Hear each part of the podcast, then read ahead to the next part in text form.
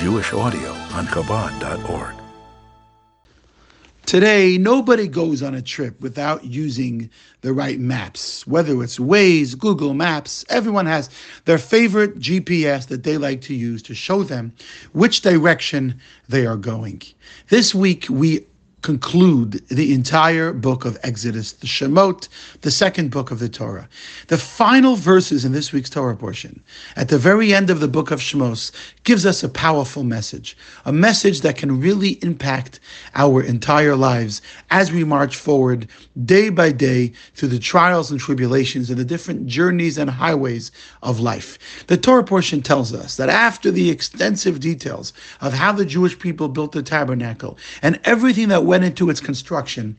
The verse concludes by telling us that ultimately the Jewish people dedicated the tabernacle, and from then on they followed the clouds of glory. When the clouds of glory, the Ananei HaKavod, lifted from the tabernacle, the Israelites would set out on the various journeys. There's a message here, my friends. You see, just like every single one of us today needs a GPS, so too the Jewish people at the time of the tabernacle also had a GPS. But it wasn't just a regular GPS, it was a very unique one. It was actually a God positioning system. As the Jewish people traveled in the desert for 40 years, they only knew when to go and when to stop, following the clouds of glory. In a sense, in our own lives, we experience the same. We may not notice it. It may not be as obvious, but the truth is, everything we experience in life, every place we go, every stop we make, every setback that we go through is part of that master plan. When we go through life, it is so important to remember that wherever we are, we are simply following God to where He wants to take us. It's very important to remember that nothing happens by random. Nothing is a coincidence. If we miss a flight or get stuck in traffic or all these different life experiences take us to places that we never expected to be, that's part of the master plan. It's literally the God positioning system. Open up your eyes, tune into the clouds of glory in your own life, and you will see that if you follow where God is taking you, you will see incredible blessings and listen to the voices, hear the sounds, listen to the messages that God is planting along the way to ensure that you remember and you recognize that everything that you're experiencing is part of the master plan. For this week's story, I want to invite you to join me on a journey together with a very fine individual who merited to see in his own life how the clouds of glory took him from place to place where he was meant to be. This is just one story of thousands of individuals who were blessed that the Rebbe gave them that gift of the clouds of glory. He showed them, he directed them, he helped them recognize that wherever they go is for a reason. Find this story in your own life as well. Look around, open your eyes, and acknowledge at the places you go and the people you meet and the voices you hear and the experiences you have is all part of that GPS, that God positioning system, which is taking you where you need to go. This story is about Mr. Michel Allouche, who lives with his wife and family in Israel, where for the last 24 years he has worked as an internationally recognized expert in the field of UAS unmanned aircraft systems. And he shared the following story. Originally, he lived in France, and he developed a relationship with the Rebbe through the Rebbe's emissaries, and he really wanted to move to Israel. It was his life's dream to settle in the Holy Land.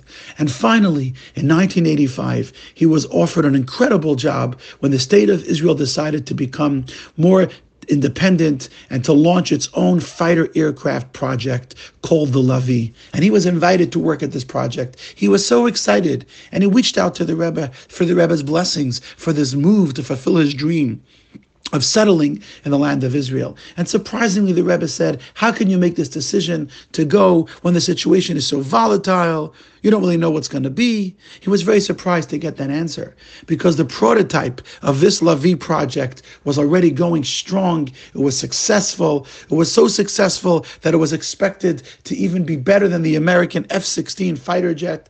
And he was so confident that this will work. But the Rebbe said to him, It's not the right time. And sure enough, he listened to the Rebbe's words. And shortly afterwards, when he was in a private meeting with the Rebbe, the Rebbe told him the following message, a message that resonates with each one of us. And the Rebbe said, Every Jew has a mission in this world. We are meant to bear witness to the oneness of God by observing Torah and mitzvot wherever we find ourselves. And this is why God sends a person to certain a person to certain places. Is because wherever a Jew finds himself in a distant place, it's because that's where they can best fulfill their mission. Listen to this message. The Rebbe told him those words. He wasn't sure why the Rebbe is telling him this message, but he understood it must be for a reason.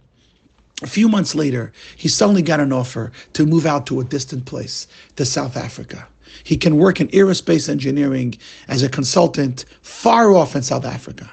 And that's when he understood the Rebbe's message. The Rebbe was telling him that the reason why you're going off to a distant place is because you're meant to be there for a reason. And then, as he packed his bags to move to South Africa with his family, he then understood why the Rebbe discouraged him from going to Israel at the time. Because exactly at that day when he arrived in South Africa, during that time period, the Lavi project was actually canceled due to U.S. pressure, and that entire job would have been lost in Israel. So he settles in South Africa, and as soon as he gets there, he discovers a piece of information he never knew about. He found out as he was getting a tour of the new home which he's renting, the person who's renting him the home says, I want you to understand that now that you live in South Africa, it's very, very important that you recognize you must lock your doors every night. And not only lock the doors at the entrance, but you also have to lock the gate that's between the bedrooms and the dining room and the living room area. And then he continued and he said, if you hear somebody break into your home middle of the night, don't go close to them. Don't try to fight them. Stay in your room and pretend like you're sleeping. Because in this country, they don't just steal, they also murder. When he heard those words, he turned to his wife in shock. This is what we came for? This is where we moved? To a jungle?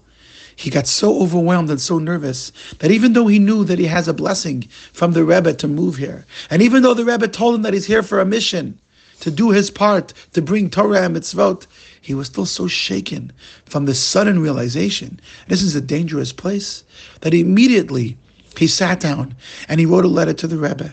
And he poured out his heart and he said, I think we made a mistake. I think we need to go back to France or maybe go to Israel. We don't belong here.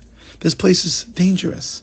And as he was sitting there, he was struggling with this letter because he knew that the Rebbe gave him a blessing. And the Rebbe gave him a message that wherever you go, remember there's a GPS, there's a purpose, there's a reason. But still, he was nervous, he was anxious. As he finishes writing the letter, he suddenly gets a phone call.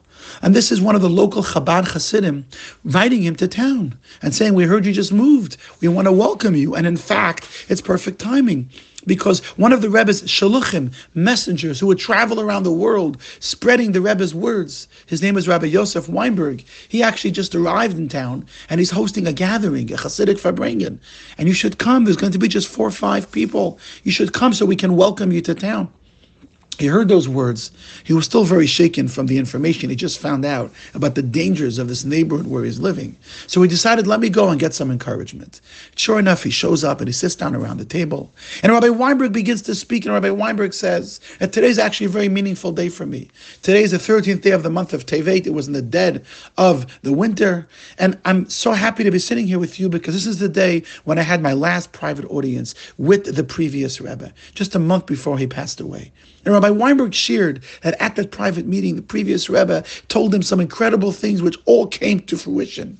And Rabbi Weinberg just went on and on, explaining and inspiring the Chassidim who were present about the importance of believing in the Rebbe's words. And when the Rebbe tells you something, you can trust the Rebbe that this is a message from Hashem and everything will be okay. And you have to know that whenever you go somewhere, if the Rebbe tells you to go there, it's for a reason, it's for a purpose. And as Michel is sitting at that table, He's blown away from these words. Rabbi Weinberg was saying exactly what he has to hear. They sang Nigunim, they danced, and at the end of the night, he thanked Rabbi Weinberg so much for these words of inspiration. And he told Rabbi Weinberg that I want you to know that this is perhaps why I'm here tonight, to hear this message. I think I understand what you're saying. And when he came home that night, instead of sending that letter to the Rebbe, he decided to fold that letter and put it away in his files. Because how can he complain to the Rebbe about sending him to South Africa with the Rebbe's blessings if he was just inspired from Rabbi Weinberg, if he got the message so clear that if he's here, it must be for a reason, and the Rebbe's words are not for naught. My friends, what a beautiful story. But there's more to the story. Just a few years later, sure enough, they moved to Israel with the Rebbe's blessings. And at the time, Michel's daughter was studying in Australia in seminary. And she was told that tonight Rabbi Weinberg is visiting Melbourne and he will come farbrengen with the students in the seminary.